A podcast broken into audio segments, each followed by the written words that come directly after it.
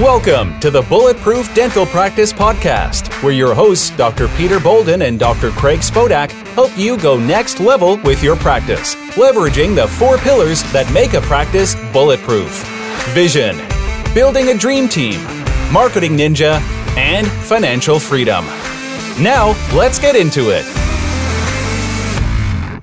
All right, everybody, welcome back to another edition of the Bulletproof Dental Practice Podcast. Today, Craig and I are super excited to have the one and only Corey Glenn, who we've attempted to have on the podcast before, and through some technical snafus, we weren't able to do that. But Corey, we've been following you from afar, and if our listeners are at all been following the digital workflow space, Corey, you're kind of plotting the path in which dentistry is headed, and I knew of you long before just we connected personally, just watching YouTube videos and what you were doing, and just looking at the workarounds and the digital workflows and the stuff you're doing, and it's pretty cool. And so right now, Corey's visiting us from. We were just talking before I hit record from his mad scientist workshop, man cave. Right. Where all the magic kind of happens. And Corey, you live in Winchester, Tennessee, is that right? I do, yeah. Winchester, Tennessee, a little small town in southern middle Tennessee. Nice. Yeah, I'm looking at your bio here on the Blue Sky Bio, and obviously you're an avid fisherman, father of 3. You got the life, man. You got the life. I love it. And yeah. So give us a little bit, quick genesis of kind of why you're doing what you're doing, how you got here. I know you had a practice for a while, and you sold it. You said just recently. So give a quick rundown if you wouldn't mind. Yeah, sure. So I graduated in 2008, did a 1-year residency, and then came to Winchester and had a solo private practice right out of the gate. And so got really busy. We're doing great with the practice and everything. Was starting to do a lot of the digital kind of stuff, and was just posting that everywhere. I guess that's kind of what, made people get to know who I was. Mm-hmm. And right as all that was taking off, I was just, burning the candle at both ends, just doing way, way too much. And I just got really run down and wasn't feeling good. Back was just killing me. I couldn't hardly, get through a work day. And if I did, I had to come home and just lie flat on the floor. So anyway, I finally went to the doctor because I was having just the back pain, some weird symptoms. And that was 2012, I believe, end of 2012. And they actually discovered I had leukemia. So, oh, shit. Yeah, that was kind of a big surprise and a big wake-up call. So, wait, sorry, Corey. So you graduated in 2008? Yep. How old are you right now? I am 36. Oh, young dude. Okay, got it. So you got out of school in 2008, 2012. 4 years later, you find out you have leukemia, huh? That doesn't sound right. 2015 is more accurate. Okay, so 2003 years ago. Yeah, sorry. Okay, no worries. Yeah, no worries. God, I'm sorry. But still, quick out of the gates, essentially. Right. Okay. Yeah. So was it related to your back? Like, was that a correlation, or was just serendipity? They found it kind of. It's hard to say. They still don't know 100% what's going on with it. Long story short, they treated the leukemia, and I'm all good on that front, but the back pain just never really got better, which is what led to me eventually having to sell the practice. But what the cause of it is, a couple of the doctors I've seen have said, basically when you were diagnosed, all of your bone marrow was eaten up with leukemia cells, and it kind of caused, just a little bit of collapse, essentially. Mm-hmm. So I've heard that. I've heard maybe it's just nerve damage from the chemo. We don't know what the heck's wrong with me, but all in all, I could be dead, so I'm not going to complain too much. Yeah, well, thanks for sharing that with us. Honestly, that obviously that's pretty private and personal, but I appreciate you kind of being vulnerable and sharing that. That's cool. Oh, no worries. But nothing. What am I trying to say? You wouldn't be in this situation now if you were running a full clinical schedule. So, I think God has a plan for everything kind of thing. For sure. And, I was very fortunate to have this to fall back on. And, I do miss clinical a lot, but at the same time, I don't want to have to come home and be taking narcotics just to function at night and play with my kids. So, this has been a great thing as well. I love what I'm doing now. It's afforded me, a little more flexibility for travel and to pursue the teaching and stuff. So it's worked out. Yeah, I think it's just interesting because I'm coming off the heels of a good buddy of mine, my buddy Mark, super fit guy, 46 years old, has a 6-week-old baby, brand new baby. And 4 weeks ago, he had just like a little lump in his neck. And he, fast forward now, he's got tonsillar cancer, which I think all of our colleagues we need to pay special attention to because white middle-aged males, it's actually related from HPV. It's HPV, right? Yeah. The amount of tonsillar and pharyngeal cancer for males is skyrocketing. So fast forward, he's got a feeding tube, a chemo port, and he's going to get his butt kicked. You got a good prognosis, but it's terribly painful. You lose a lot of weight. He's going to go through all that stuff. But an interesting thing, and the reason why I'm bringing that up right now, is I met him because he had to get fluoride trays done, and he has to go through all that protocol with the dentist here. Right. And he said to me, he's like, Craig, I got to be honest with you. I'm happier now since my diagnosis than I've ever been. I'm upset about the cancer. And I don't wish cancer on anybody, but the context of cancer, the context of, in your case, leukemia, is so amazing because we all are so upset because production, hygienist, blah, blah, blah. And then boom, something real comes along and you're like, God damn, I wish I could go back to yesterday or last week when all I was bitching about was this. But that context makes people so happy. And I agree with Pete. Thank you for saying that. I do believe that God put that in your path and directed you. Life happens for you and not just to you. 100% had that same shared experience. It's one of those deals that it's kind of like dental school. I'm so glad I'm through it. I would never want to go have to do it again. But on the tail end of it, it's one of the best things that ever happened to me in my life because it refocuses you on what's important. And, I was giving up exercise and time with my kids and my sanity just so I could post some stupid technique I made up in MeshMixer on a Facebook forum. It's like, what's really important here? Yeah, good for you. It was a good wake-up call. Good for you. And a good wake-up call for us as well. So thank you. How old are your kids? And then we'll get into it. How old are your kids? I've got 3 girls. They're 9, 7, and 5. Oh, wow. So they're same as Pete and I then. We're 4. I've got a 5 and an 8. Pete, you're 4 or 3? 7, 4, 3. 7, 4, 3, yeah. Okay. So, Corey, walk us through let's start with an overview, like a 30,000-foot view of kind of where the digital workflow is, where it's going. Craig and I talk, some of our most popular podcasts have been what we see the future of dentistry being, and this is an important component, the digital workflow, going from an analog to a digital workflow and disrupting the space. We talk about it in the context of how it weaves in and out with some bigger things we talk about in terms of like group practices and, the sole ownership. So it's a bigger conversation we say when we talk the future of dentistry, but from a clinical aspect, can you kind of walk us through, elaborate on what you feel like the future of dentistry looks like, especially in the knowledge base that you have? Yeah, for sure. So, obviously digital is nothing new. I mean, it's ever growing, but I think we're 30 years out now from the original CEREC. So there's nothing necessarily new under the sun, but what I do see being the big change going on right now is that it's finally getting accessible. It's finally getting to where you don't have to take out a second mortgage to be able to buy some machine that does this one task. Now we've got very affordable scanners. We've got very affordable 3D printing. We've got open source mills, and we've got the big thing that drew me into all of this was the software component. Is that now there's free softwares like Blue Sky, who I work with, that give me the ability now to do all of these things and then tie it together with these different open source technologies. And so that's been really exciting because now if you buy a $5,000 3D scanner and let's say a $3,000 3D printer, man, you're into digital dentistry. There is a ton of stuff that you can do with that. Digital ortho, digital dentures, study models, digital wax ups. I mean, there's so many things that opens up to you.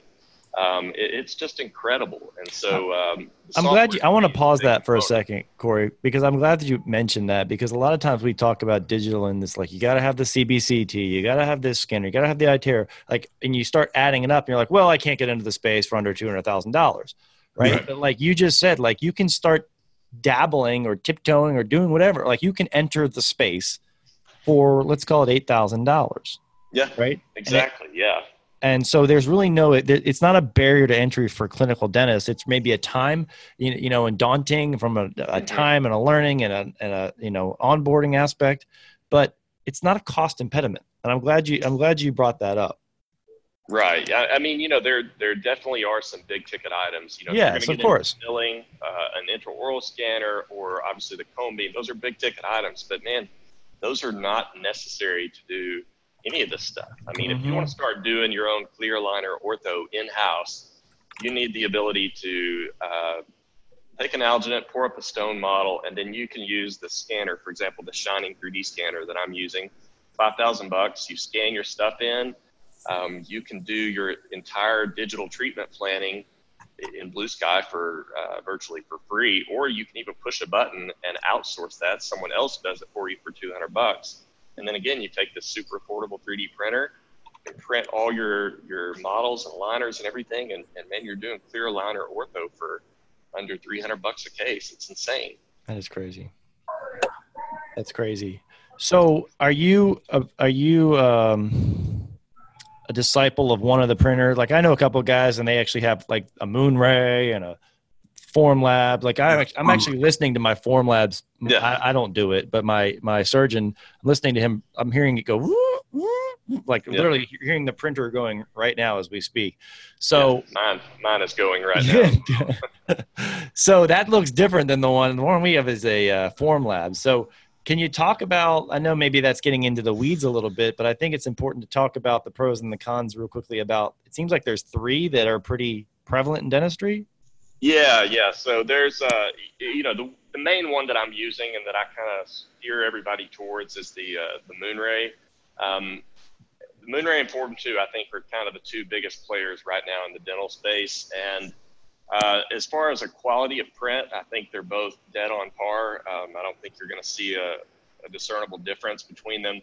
One thing I like about the Moonray is that it seems to play nice with more materials. So Formlabs has kept a little bit more of a closed approach on what materials they'll develop profiles for, which is a pain in the butt. Because, for example, me, I'm developing the digital denture software. Well, they don't have a profile for the pink gingival base material or the crown and bridge material that you print the teeth out of. And so the Moonray it's just a really simple printer. It's very straightforward. There's not a learning curve with it, but probably the biggest selling point to me is that it does play nice with everything. And so, you know, I think I'm up to like 7 printers. Let's see just what I have in here right now. I've got a Photon printer. That's the little $450 one. I've got the Jewel 3D, which is my $15,000 paperweight. Amazing at the time, but not something I'm using any longer. I've got the Moonray S, so that's kind of my workhorse. I've got a Maker Select. You got a Gibson Les Paul, I saw that. We got a Gibson Les Paul, yes. There's the Maker Select. This is just an FDM printer. I've got a Robox dual material. I've got a Robox single material sitting right here somewhere. So, I mean, those are kind of the ones that I've played with and that I've been using, but for sure the Moonray, at least for me, is the main thing that's really getting my work done.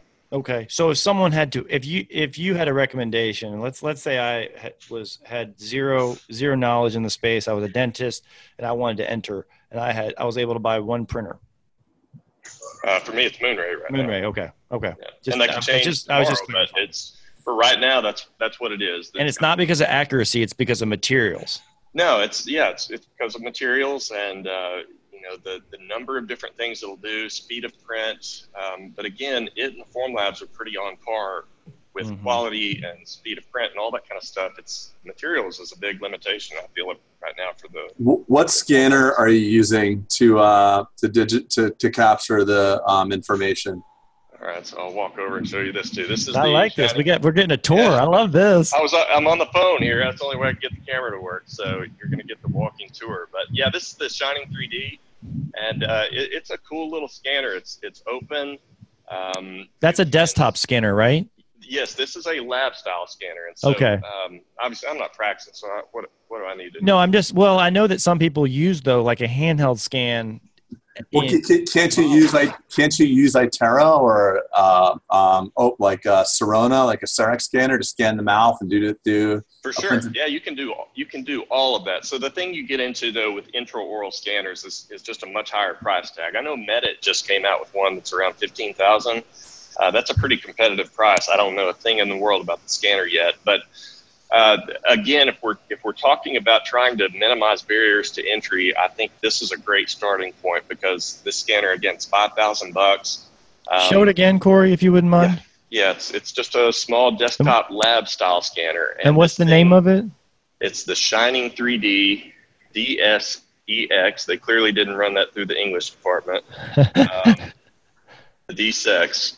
But DSEX. So yeah, but you know, one of the cool things about this, and I think one of the easiest ways to make your money back is, yes, you can digitize any kind of models. You can scan impressions though. And so for like the last several months that I was practicing, we were able to, I've been down CEREC, we sold that. It worked great in its time, but we kind of went away from that. And this, we were able to just take a quick PVS impression, which frankly I kind of like PVS impressions over intraoral scanning, but then we could take it straight out of the mouth and just scan it with this. It's scanned in 5 minutes. You tell me why, Corey. I want to stop you there. Why you said you prefer PVS to digital scanning? Is that a time thing? Is it an accuracy thing? It's one, the cost. I'm so sick of every company in dentistry wanting $400 a month from me. Because, you know, you got to belong to this club and that club, and you know, stuff constantly breaks and you got to get it serviced. So I was a little over that. The CEREC 2, I had bought one used, and it was a really good fit for me when we were doing 20, 25 crowns a month. And then we got busier beyond that, and I didn't have enough operatories to have the capacity for people to be sitting there for that extra down hour while it's being milled and glazed and all that. Because if I could stick another crown right there, then it makes no sense. I'm better off to take a PVS impression, get them back, you know, 3 days later. To me, I know a lot of people say they build their practice on the same day thing. Maybe it's just a small town, but my patient base just honestly didn't care that much. Well, what I'm seeing a lot of is, I think there's two factors, and I'm really glad we're talking about this. I think that patient perception being scanned versus having an impression, that's an experience building, a patient building experience. That's number one. Number two, I do believe that there's plenty of courses out there that could take one of your Maverick assistants and turn them into CEREC designer scanner thing, and that could make it very efficient as well. Right. Having someone that's there, I'm a guy, I've got 3 iTeros and 2 CEREC scanners already. So what if I got a $500,000 in scanners? So, but we don't have a 3D printer. So like we're slowing down pretty good too, as far as our processes go. Yeah. I think it's one of those deals. If you're going to do the same day dentistry stuff, you really kind of have to structure your practice around that. Yeah. I think you need extra operatories compared to a practice that is not trying to do that. Because again, if you've got the room for them to sit around, then heck, it makes all the sense in the world. What do you care if they sit there for an hour? But I didn't have it. And so when we got busy beyond that point, it made more sense to just say, you know, come back here in a couple of days. And, I thought it would be a big deal. I mean, very few people even mentioned it or cared. Mm-hmm. And my costs and headache actually went down because we were just, to me, it's less demanding to take a PVS impression. You know, if there's a little gingival tag, I squirt it out of the way and it captures it. Versus intraoral scanning, it partly does make you a better dentist because you now have to be more demanding of your isolation and your technique and all that kind of stuff. So PVS has always just been easy to me. I was using 2-minute set time, and then I can just directly scan that in the scanner. When did that come out, Corey? When did scanning of impressions come out? You're talking to a dinosaur here with me. I hope there's a couple. Well, it's been around forever, right. But very few dentists were messing with it for whatever reason. Well, when did it get good? When did scanning of impressions get decent? I don't know the real answer to that. I can only speak for when I got this, which was over a year ago. Okay, and, so relatively new, like in the last 2-3 years. Yes. I mean, again, it may have been around before then, but my experience with it is in using it for scanning triple tray impressions. And for that application, I feel like it's as good as intraoral scanning. And it's just super easy and it's cheap. I'm still getting the digital discount. I'm still getting a 3-day turnaround, just like I would if I was doing an intraoral scan, but without the upfront cost. Obviously, there's some people who may be like, you know, some purist in the digital aspect that would say, well, you're losing a lot of data from the transformation of the acquisition of the data from the impression to the digital, as opposed to going purely to the digital, right? So from an accuracy standpoint, in theory. Okay. And I don't know, honestly, again, I don't do this day to day. So, but I have heard that argument is that, you know, going to a straight digital acquisition can improve the accuracy versus, you know, any kind of artifact that may be, you know, small micro artifact that may be present in a PBS. I don't know. Well, just help me understand, because we're getting pretty down to the very granular level here. Peter, I know you appreciate when I use the word granular. It's my favorite word.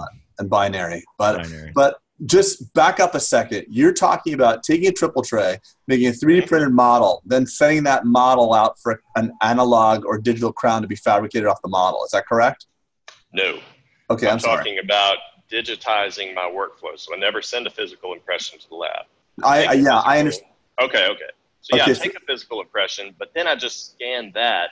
So the lab is going to make everything purely digital, which again, if you don't have model work, that's going to reduce your cost and your turnaround time. And so, okay, so you're making a digital model that you don't print, correct? And you send that STL file to the lab, correct? And then they can choose to either print or not print depending on what they want, and they'll send you back a digital crown, make it off the STL file. Exactly. Yep. Got it. So where does the printer fit into this? For that, you don't really have to have the printer unless you just want to print a model to check your dies. But, you know, the way we did this, the first 10 or so, we didn't trust it. We didn't know what to expect. So I actually paid to have the crowns made both ways. And we kind of saw that the pretty big majority, we were picking the purely digital made one over the analog. Wow. So, you know, after that point, I didn't really see any point in continuing on to do the analog, and I didn't really see the need to do a die either. I think a lot of that comes down to your lab. My lab that I was using at that time, man, they just killed it, and I never had to touch this stuff. And so what do I want a working model for? That's pretty fascinating that you actually did kind of a split test, essentially. Yeah. There was one done by iTero as well. iTero did a really cool longitudinal study where they... Well, I wonder where their bias was, though, pal. Yeah, I wonder. I don't know. It came out very positive for iTero. Well, what we found is that PVS impressions are actually a lot more accurate than our iTero. Yeah, probably not going to see that study. Yeah, exactly. But now back to your point earlier, in theory, I do think that your premise is right in that, you know, the more steps you add into the process, the more potential there is for issues. Mm-hmm. But, you know, in my experience, it's so negligible that it was irrelevant in my end results, you know. And I think if you're a dentist that's taken garbage PVS impressions, then you're going to take double garbage digital impressions, and the lab can't save you either case. And if you're doing great impressions, you're going to probably take great impressions with either method, and your results are going to be so good either way, it won't matter. I was having great results with models. I got great results with digital. It just didn't seem to matter either way. Yep. So walk us, you were going through, and I interrupted you about kind of like some of the applications of you know, printing essentially aligners, you know, digital dentures, Are you doing a lot of like guards and orthotics? Well, I mean, you could. I'm not, just simply because I'm not. Right. Okay. Practicing. Well, yeah. But yeah, I think that's an application that you could. There's materials out there that you can print, not guards and appliances. So that's a great application. I guess from a business perspective, what I would want to do as an owner of a practice, I would want to make sure that I would want to recoup my ROI, whether it was $8,000 or $50,000, as fast as possible, so I could see the value to my practice, other than me just wanting to kind of play with toys, right? And so, okay. Do you have a workflow that you can get someone? Because all it's going to take is that light bulb switching that says, "Holy shit, this is the pathway." You know, like this is it. I got it. And so, but I think if you look at it like this, all the stuff, all these videos you do on YouTube, like literally, I watched that and I'm like, I can't do that. I don't have the you know, all this software. Like I can't learn that. And so, but I think if I had tiptoed in it, and if you had told me like a pathway for like, you know, digital 101 or whatever, that you were like, okay, do this first and then kind of master this and then do this. And then, you know, keep dipping your toe further and further in. Okay. So I'm looking at a couple models here let me just run you through some questions and let's see if you can get an ROI on it. So are either of you doing clear aligner ortho at all? Yeah, tons. Me, Craig. That's all he does, actually. Okay. Personally, cool. So you don't have to say what company you're using, but what's your lab bill for, let's say, an upper or lower case? Well, the normal lab bill, $1,800. But no, what's yours? At my level, you're getting the discount, right? Yeah, probably like $1,200. $1,200. Yeah, $1,200. Let's say your average Joe, or well, let's push it. Let's use your number, okay? So you're at $1,200. Yeah. Are you able to push a button on a computer? Is that within your skill set? That's a little bit facetious question, right? Yeah. I got on the podcast. You can take your digital model, right? You can upload it into Blue Sky Plan, and let's say you don't want to learn any software at all, right? That's not in your wheelhouse. You don't want to do it. So you can push this button within Blue Sky Plan called Lab Pronto. Think of it kind of like Uber for dental laboratory services. And so you can have someone snatch that out of the cloud, and within 6-8 hours, you've got back the full digital ortho treatment plan. You can tell them I want weekly trays, monthly, bi-weekly, whatever, but they'll make it to those specs. By whom? By whom? Like some lab technicians. Now these, like for example, I'm looking at. Let's see. Can y'all see those? That's freaking awesome. So I just had this done. It's a case I'm doing for my orthodontic buddy, and we're doing a charity case. And so we threw these into the cloud. 6 hours later, I had these things done, and I know the technician that did it. It's Darren Thronson at IDT Dental Lab. In I know him. Darren Thronson? I know who he is, yeah. So Darren planned this case and designed them and gave me back the models, and now all I have to do is print. Okay, so I print these models. I don't remember how many this case is, but let's say it's 20 aligners, upper and lower. So you can't yet print the aligners, but you would print the models, and then you just make your pressure form thing, something that any remotely competent dental assistant ought to be able to do. The doctor shouldn't be doing this. Wait, what'd you say? Make a what for them? Make the pressure form aligner. Open. Oh, like an Essix suck down. Yeah, you take your Essix 0.75 or whatever, and you pressure form it, and that's it. And so and it cost me $195 to outsource that, and Darren had it done in 6 hours back to me. So I'm $200 in, and then you're going to be looking at maybe $1 per model to print it, and $1 worth of suck down material. And so how much time roughly? Like I'm just trying to think of human hours, like of making the trays and all that stuff. Like how much time would be involved in that? The time, if you've got an assistant that is relatively sharp, they're going to be doing these rapid fire, right? They're not. Mm-hmm. They're going to get a batch. They're going to do probably 10 of them at a time, and it's just boom, boom, boom, boom, boom. And so I don't know specifically. So it's essentially like 10 Essix retainers kind of thing? I mean, is that essentially what it is? Yeah, you stick. Okay. So these models, the teeth have been sequentially moved a little bit from model to model, and they just pop this one into the mini star, pressure form it. Take it out, stick this one in. But you got to trim them all, right? I mean, I don't do lab. You do have to trim it, but there's some really efficient stuff. Baron Grutter, for example, has got a nice assistant training, and Baron does the best job of this. He's kind of the ortho point man on Blue Sky Plan, but he really lays out the numbers for those guys that say, oh, it's labor intensive, I don't want to do that. Basically, if you do like 2 to 3 cases a month, you can hire another full-time assistant who will pay them for themselves. You don't need to do that because this is definitely something. Look at the disintermediation of the lab tech here. Here comes the blockchain talk, Corey. No, it's not the blockchain talk. It's amazing how, like, we have our own in-house lab. So you get these, technologically skilled people that have no understanding of dental anatomy that are cruising. You got these guys that understand the art of anatomy. Like even Pincus Adar is doing monolithic zirconia now. He was the stacking felspathic guy from Goldstein Garber, and now he's doing monolithic zirconia veneers on Miss Georgia. No, not monolithic. They're graded. I mean, they're monolithic.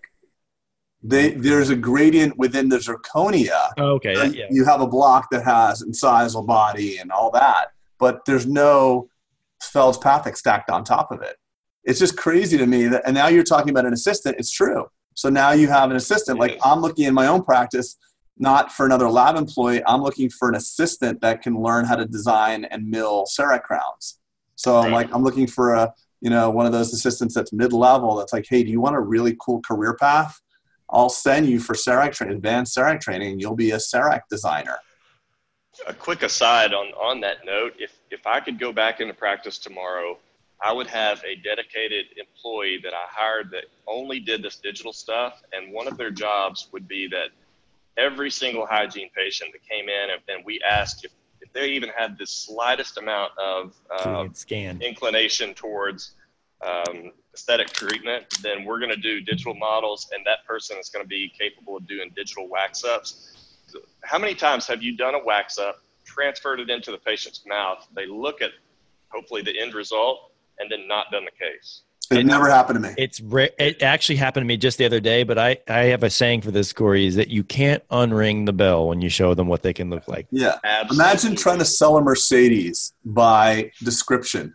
Like you go to the Mercedes-Benz dealership and you're like interested in the C-Class because that's $300 a month. And all of a sudden, like you're in the E class, like, oh, wow, that's kind of cool. And then you sit in the S class. And like you can't unring that bell. You're like, damn, I could probably liquidate my 401k and, big deal. I just won't go out to dinner. I'll just spend the $1,200 a month and I'll eat ramen noodles. But I mean, we as dentists, you have to be a maverick treatment plan person. You have to do all your emotions, but you could be anybody and put that skin in. You can be terrible. Yeah, Invisalign figured this out. My lab tech was just in San Francisco. Invisalign has scanning centers. They're free. Yeah. You walk in, you get an outcome simulator, and you get to see what you're going to look like. So, okay, Corey, so you both agree with me on that. So yeah, keep going down that pathway, which you would do. I like that. If that's the answer, and hardly anyone ever says no, then why don't you do it on every person? Right. Why are you spending $500 a month on Yelp ads and $1,000 a month on pay-per-click when you could just spend $500 a month on doing digital wax sets on everybody? That's exactly. Real value. And what I was going to say is the reason you don't do it is that no one's giving away wax-ups, right? But if you can now digitize that so that now I can do the wax-up in 20 minutes and I just print the model, make a pressure form or whatever over it, or even better, you can directly print kind of, in essence, like a snap-on smile and just stick it in their mouth. So, you get them back or at their next hygiene visit, you say, hey, we kind of mocked up, your case, would you want to see what it looks like in your mouth? And you pop it in. I would have to think that your aesthetic case acceptance would skyrocket. Yeah, it would. That alone would be such a tremendous practice builder that I would have a dedicated employee that only did that. And then if they had dead time, they'd be making ortho aligners. And then if they had dead time beyond that, they'd be making digital dentures. Or printing night guards or whatever. The digital guru is the next full-time position in a dental office. Yeah, for sure. Yeah, absolutely. Absolutely. And what's cool about it, too, sorry, Craig, and we've talked about this before, but like it really could almost be a gamer, like someone who really can do doesn't have to be like, oh, I'm this clinical badass with these great hands. Like you could almost be a gamer that has a high level acumen of computer technology and CAD CAM doesn't frighten you and spatial relationships and be and really have a cool career in dentistry now. For sure. Yeah. Yeah, that's neat.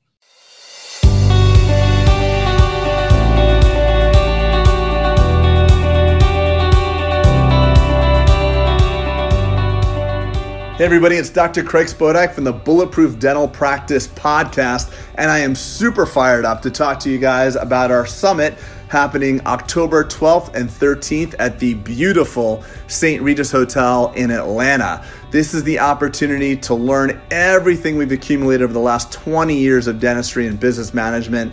We're leaving it all on the table. There's nothing to sign up for afterwards. This is just 2 days of intense learning and mastermind sessions. We strongly encourage you to bring someone in your office that's a stakeholder, not just an employee, but someone that's actually following you and treats your business as their own. Because if you come back from this thing all fired up and you don't have your first follower or someone to help implement, it's going to be very difficult. So once again, October 12th and 13th at the beautiful St. Regis Hotel in Atlanta. Registration is filling up very, very quickly, and the tickets are almost sold out. So go to bulletproofdentalpractice.com/summit and reserve your spots today. See you soon, people.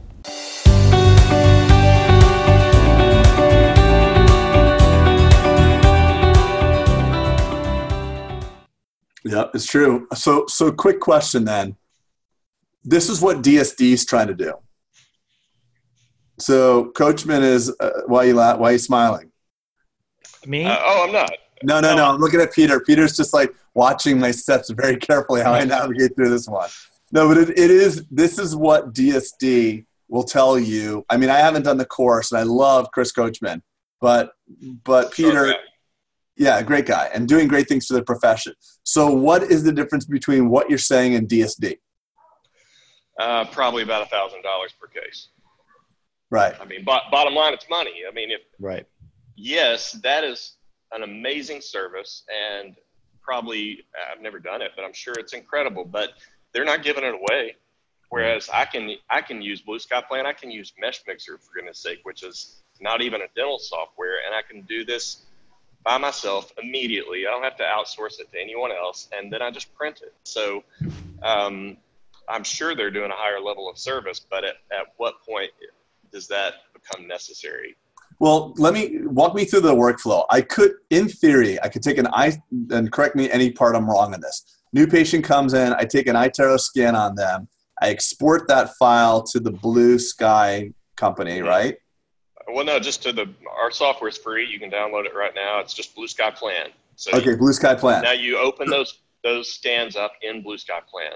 Okay. So then I manipulate a digital wax up. Mm-hmm. Or I could pay your company to do it, correct? We don't do it. We're Uber, right? We facilitate the. They're just the connection. You okay. The cloud to. A okay, so Darren Thronson picks it up, says I want to do it. Yep. He does it. He charges me blank dollars, sends the STL file back to me. I print a model, make a Siltec index, try to the patient's mouth, and we move forward, right?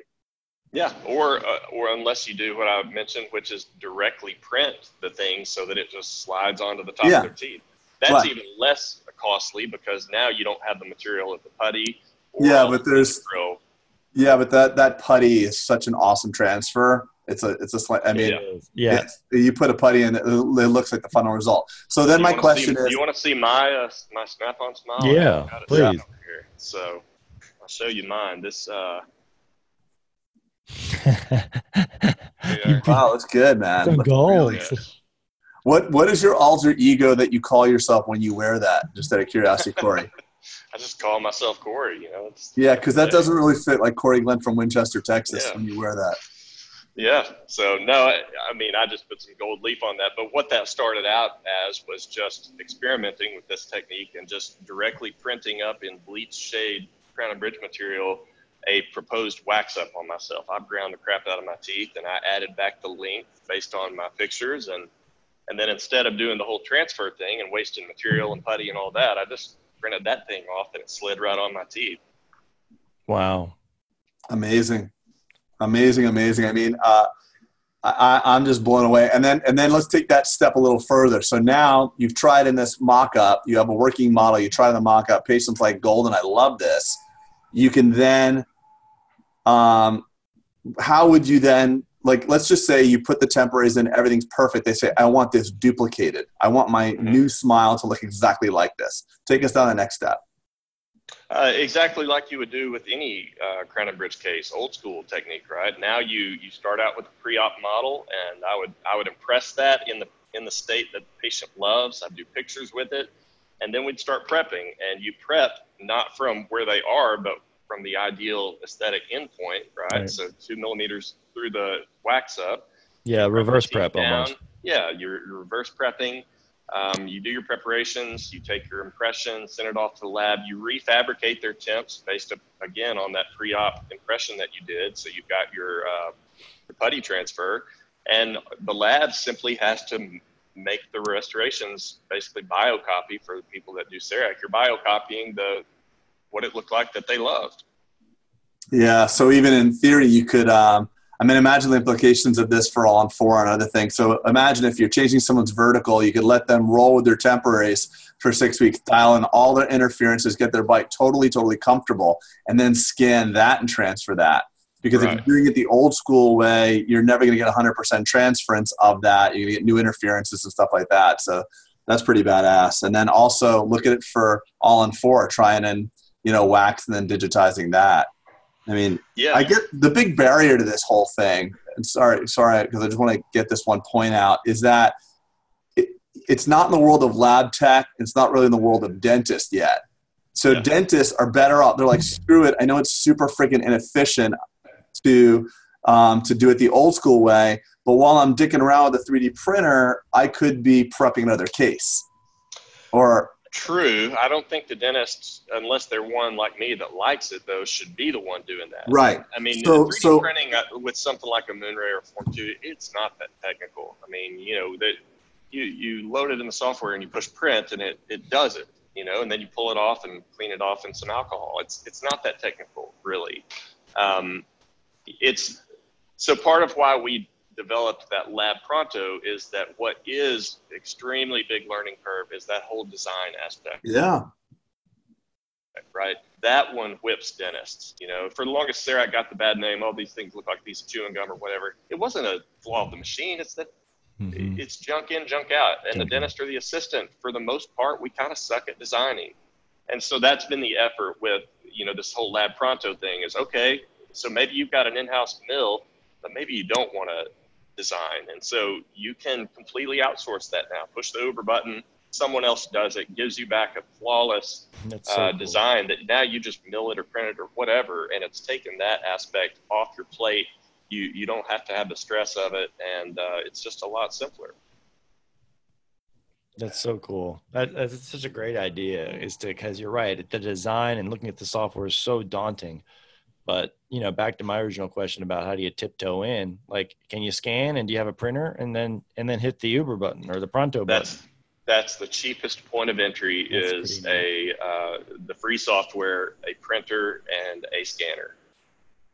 That's pretty neat. And you say free software because you guys, Blue Sky Bio charges per export to STL. Right. The Blue Sky Plan is free software. And then the only charge associated with it is again a per export. So some stuff like the dentures and the ortho right now, those are in beta, so there's no charge at all on that. Eventually it'll be like the surgical guide where you know maybe it's $15 or whatever, but I'll do that all day long. I don't care. Corey, can you talk about where the denture technology is? I know it's sometimes dentures are not hot and sexy as veneers and smile designs and such, right. But honestly, I always tell people that it's it's the fundamentals for everything that we do. The setting it up, and can you talk a little bit? Down one of the most important things that I think a newer, younger dentist should learn. I always make the joke in my courses about how you get out of dental school and you say, "I'm never doing another denture," and yet you go pay John Coyce or Frank Spear $60,000, $80,000 to teach you full mouth rehab. Well, if you'd have just done all those denture cases, it would have been 100%. Free, right? You might have even gotten $10 from Delta Dental for making their denture. But it's all those principles. VDO, that's one of the most... Teeth, VDO, how do you make aesthetics, right? What's the occlusal plane? Yeah. If you know it with dentures, which are easy to correct if you screw it up, then you can translate all that to implant full mouth rehabs. That's my Invisalign practice was my denture technique, understanding it's the same thing. In the ClinCheck software, you move the teeth just like you did in wax. Yep. So I love dentures, but the dilemma with them has always been that the insurance reimbursement is very poor for it, and yet the lab bill is one of the highest of any service that we do, and the time involved, you know, you 5 appointments, the way most of us are taught. And so it's a losing battle on all fronts, and the people that need the dentures are usually the least able to pay that high price it should command. And so that's, you know, digital dentures have been around a while, but they've not really solved those issues, right? They didn't really cut down on the time. They were even more expensive than traditional analog. So instead of being $300, now you got a $400 per arch lab bill. It makes no sense. And so that's what we were trying to remedy with the Blue Sky Denture software is how do we cut down on appointments? How do we make it a lot more affordable? And so now essentially you can design it one, maximum 2 appointments, and then you can deliver that final denture. Your costs are going to be just an export fee, your cost of printing materials. I did the math on one that, that I showed, I think, on Dentaltown, and it ended up being like, $18, something like that. It was I think I remember you doing that. My jaw dropped. I was like, oh, $18. So many technicians mad with that post. I mean, I got look at how many mail like you wouldn't believe. Well, look at globally. Look at how many. That's when you know you're doing something right. By the way, pal. Yeah, look at how many taxi drivers had a medallion for $1 million to operate a taxi. Look at how many travel agents are pissed at Orbitz. You know, I mean, everything is getting disrupted. You know, it is, and what I try to tell those people is, you know, you're crying about it today, and 5 years from now, you're going to be doing it, and you won't be out of business. It'll be just like the guys that shamed the people using CAD/CAM crowns, and now they all do it, and it's made their life better and more efficient. It's just people don't like change. I get it, so whatever. So what are the materials like? How does that work? For I don't want to get too in the weeds, like Craig's saying, or too granular. But like, is it there for? Is the tech ready to deploy in dentures? Like ready to go? Like from the material standpoint, the 3D printing. Yeah. So you've got 3 options as I see it. Grab one right here. This is printed teeth in white, and then a printed base in pink. And then you just bond them together. So that's going to be your cheapest option. You what them together? You spawned? Bond. Oh, bond. I was like, what the hell? I was like, you've already lost me. I'm like, now you have to use trout and shit? Yeah. You're going to have spawning trout? You could do a monolithic denture and then just put on some pink gingiva. This is kind of my favorite right now. It's the strongest because it is all monolithic. What material is that, Corey? This is Crown and Bridge MFH from Next Dent. And that's on the Moonray? Yeah, that's what I'm saying. What is MFH? I think it's microfilled hybrid composite. It's a nanoceramic resin. Yeah, it's a nanoceramic. Yeah. Yeah, I literally this whole podcast, I feel like this geezer. Like, what are you kids talking about? You and your rap music. You and your spawning and your MFH. I don't even know. Got a deer hanging from this wall, Peter. I mean, this is freaking me out, man. I love him. Hey, you know, my in-laws are from Mississippi. I'm down with the trophies on the wall. No, I'm kidding with you. I'm into it too. I'm just joking. Keep going. So MFH is that's your favorite one because of its strength. Yeah, and it's just a simpler workflow. There's nothing to bond together after the fact. I can apply that gingiva in minutes. Very. What is that gingiva? That gingiva is a composite that's bonded on. Yeah, annex gum. You could also use GC. What is theirs called? GC America. Yeah. Yeah, GC's got a gingival composite. Gradia gum. Oh yeah, Gradia direct. Yeah. So tell me, why were there holes on that? Was that a hybrid? All on four. Yep. Wow. This is ready to go on this. So show us that. So that's an all-on-4 that's going to be picked up in the mouth and converted. Yes, it is a denture, but it's got the holes pre-made so that when you do your guided surgery and your osteotomies end up in that position, the holes are already made for the pickup, and your conversion is just a piece of cake. And you're picking up with a light-cured composite? Whatever you want. You can use light-cured composite or acrylic. You know how much easier that is, though? How much more precise and easy? That's so freaking cool. Oh, there's no question. Yeah, and then you grind away the flanges and you've converted. Right. Or, you know, I'll tell you another one that this is like a big show and tell type. I love it. I didn't know we'd get this treat. Yeah, glad you weren't strapped to your desktop. Maybe it's good that the computer didn't work. You know, the other thing I'm doing and I don't know that I can find it, but basically I make a shell. And so it's the entire hybrid already cut down with flanges, already with holes made, but it's a 0.5 millimeter thickness of material so that finding your cylinders is a piece of cake. And then you just load that thing up with Visacryl or acrylic or whatever, and the pickup is just super, super easy with minimal finishing.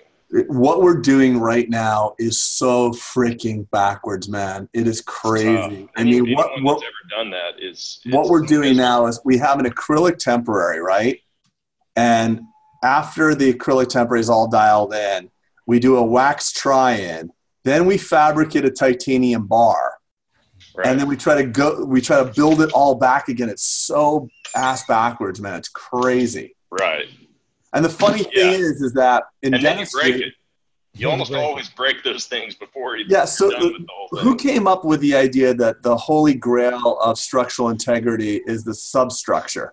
I don't give a crap about my substructure. Like porcelain fused to zirconia, like, oh, zirconia is unbreakable. You're not going to break a coping. You chip the laminating porcelain. Right. And so a patient, when their facial porcelain breaks off, that is a catastrophic failure.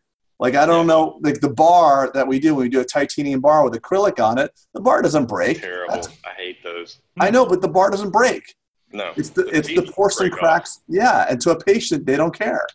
So why is it that the biomechanical engineers are tucked away in their labs telling people about substructure strengths when it's the laminating? It's the failure is the laminating, the vinyl siding, as my lab tech calls it. Yeah. Pretty stuff.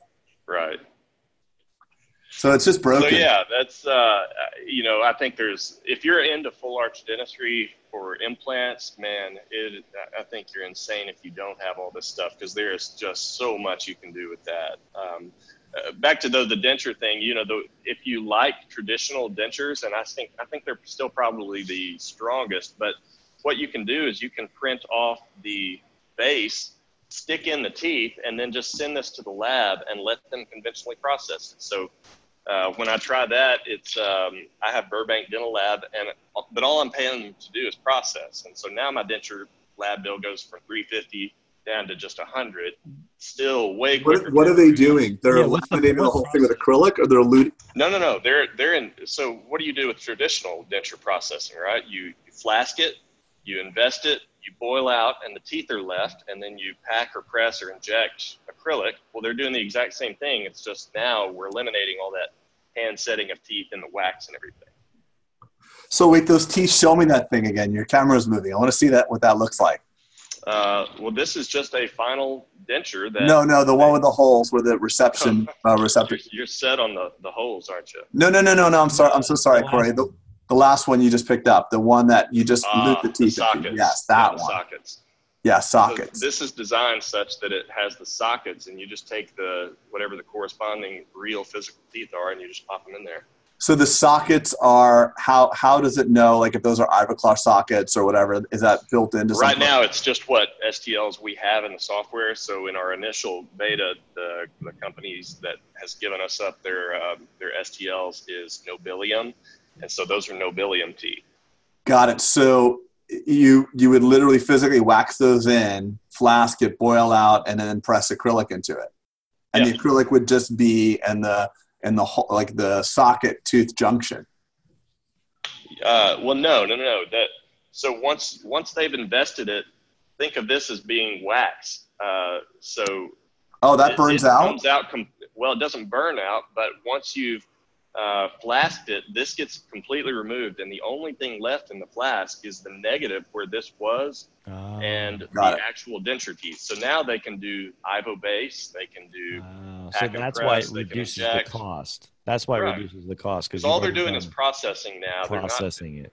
The cost in dentures is in the wax try-in, it's in the fabrication of base plates and all that tedious lab work that you've got to do for that. We eliminate all of that because we go straight to a so-called wax try-in, but what it really is a printed base with the teeth stuck in there, the real teeth, and maybe just a tiny little drop of wax to hold them in place. Yeah. That's awesome, man. Man, this is blowing my freaking brain. My mind's going crazy right now. So, Corey, do you have courses, right? That, like, if we wanted to know more, or our listeners wanted to more, don't you do some courses and some continuums? I do. Yeah, okay. I do. I just kind of do a hodgepodge of different courses, but they're all on coryglenn.org. So that's where I post them. Okay. And all right. And Craig, do you have any questions on that? Yeah, I mean, hopefully in the show notes we can go over how to learn all that stuff. But this is, yeah, I'm just blown away, man. I'm blown away because I see what's possible, but then it's also like really frustrating that this is like when, like, I mean, yeah, for the older people out there, this is like when Napster came out and I had just come back from like Tower Records buying $60 worth of Guns N' Roses CDs or whatever. Like I could have got this all for free. It just blows my mind. But it's actually no better. No question, there's a learning curve, and it's easy for those of us that have been in it for long enough to think, oh, it's no big deal. You go into MeshMixer and you do a Boolean subtraction, and people are looking like, you know, you're an alien or something. So I try not to minimize that there is a learning curve, but again, that's where I think this hybrid approach of maybe, yes, you've got the printer and the mill and the acquisition stuff of a scanner, but maybe you aren't. Maybe you don't ever even want to learn all that design stuff, and you don't have to now. Yeah, that's true. It's pretty cool. All right, so yeah, Craig, we will definitely get that stuff up. Corey, you've got my mind literally is racing like with all the applications of the stuff you just talked about. It's just it's good. Fascinating, and man, I think you're doing. I courted you to get you on this podcast because I've been following you for a long time. I hit you up on Facebook Messenger because like, I really think you're changing the direction of the industry, and you're massively influential in the digital space. And I thank you for what you're doing and pressing on, even as you're not even seeing clinical patients anymore. You're really doing it just for the, you know, the betterment of the profession. And I want to thank you. Well, thank you. I mean, it's this stuff is a hobby to me. I mean, I enjoy it. It is kind of still my job too, but I mean, I've got this warp in me that something about me just loves to beat the man. So if I can figure out a cheaper or an easier way to do it, that's, you know, I'll do that to a fault. It's actually cheaper, easier, better. Well, and I mean, that's the goal. It's better. So it's a patient focus as well to save patients visits. And I mean, listen, if you have a 3D printed denture, it doesn't matter that it's not as strong because, you know, how much does it cost you to print another one or to do another one of these? It's all stored in the cloud. And that's just a matter of time until the materials catch up. Like, yes, we're in our infancy with printing of the materials, but like they're going to get stronger and they're going to advance and get, you know, more beautiful, more aesthetic, more, you know, it's definitely the pathway. And I appreciate you for taking us down that path. And I'm seriously looking at attending, having me and some of my docs attend your stuff coming up. I'm looking at your schedule now. Okay. And I will say, Corey, I got muted there for a second because my wife was calling, but I'm still here. Anyway, and I was basically just saying how I was looking at your courses because I want me and some of my docs to go and really just kind of start diving into this space. I mean, we do it now, but really diving in at your level would be really neat.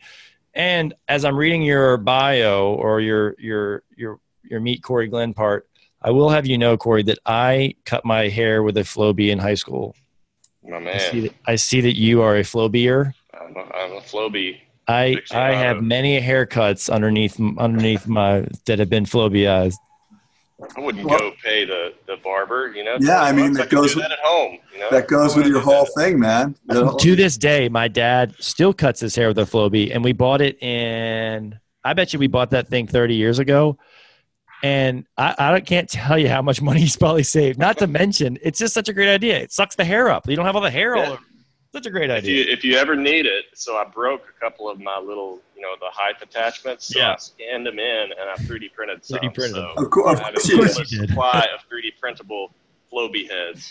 I bet that's not the only thing in your house that's been 3D printed. Yeah. No, there's plenty of things. Did you 3D print your wife or? No. No. That would get you in trouble. Yeah, that will.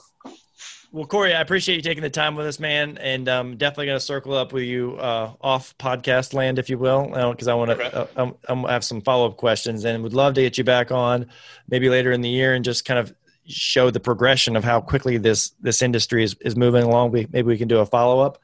But I truly appreciate your time, and, man, it's been awesome, so thank you. Yeah, guys, good talking to you. Amazing, Corey. Thank you, buddy. Just blew my mind, man. So cool. So very cool. Well, good.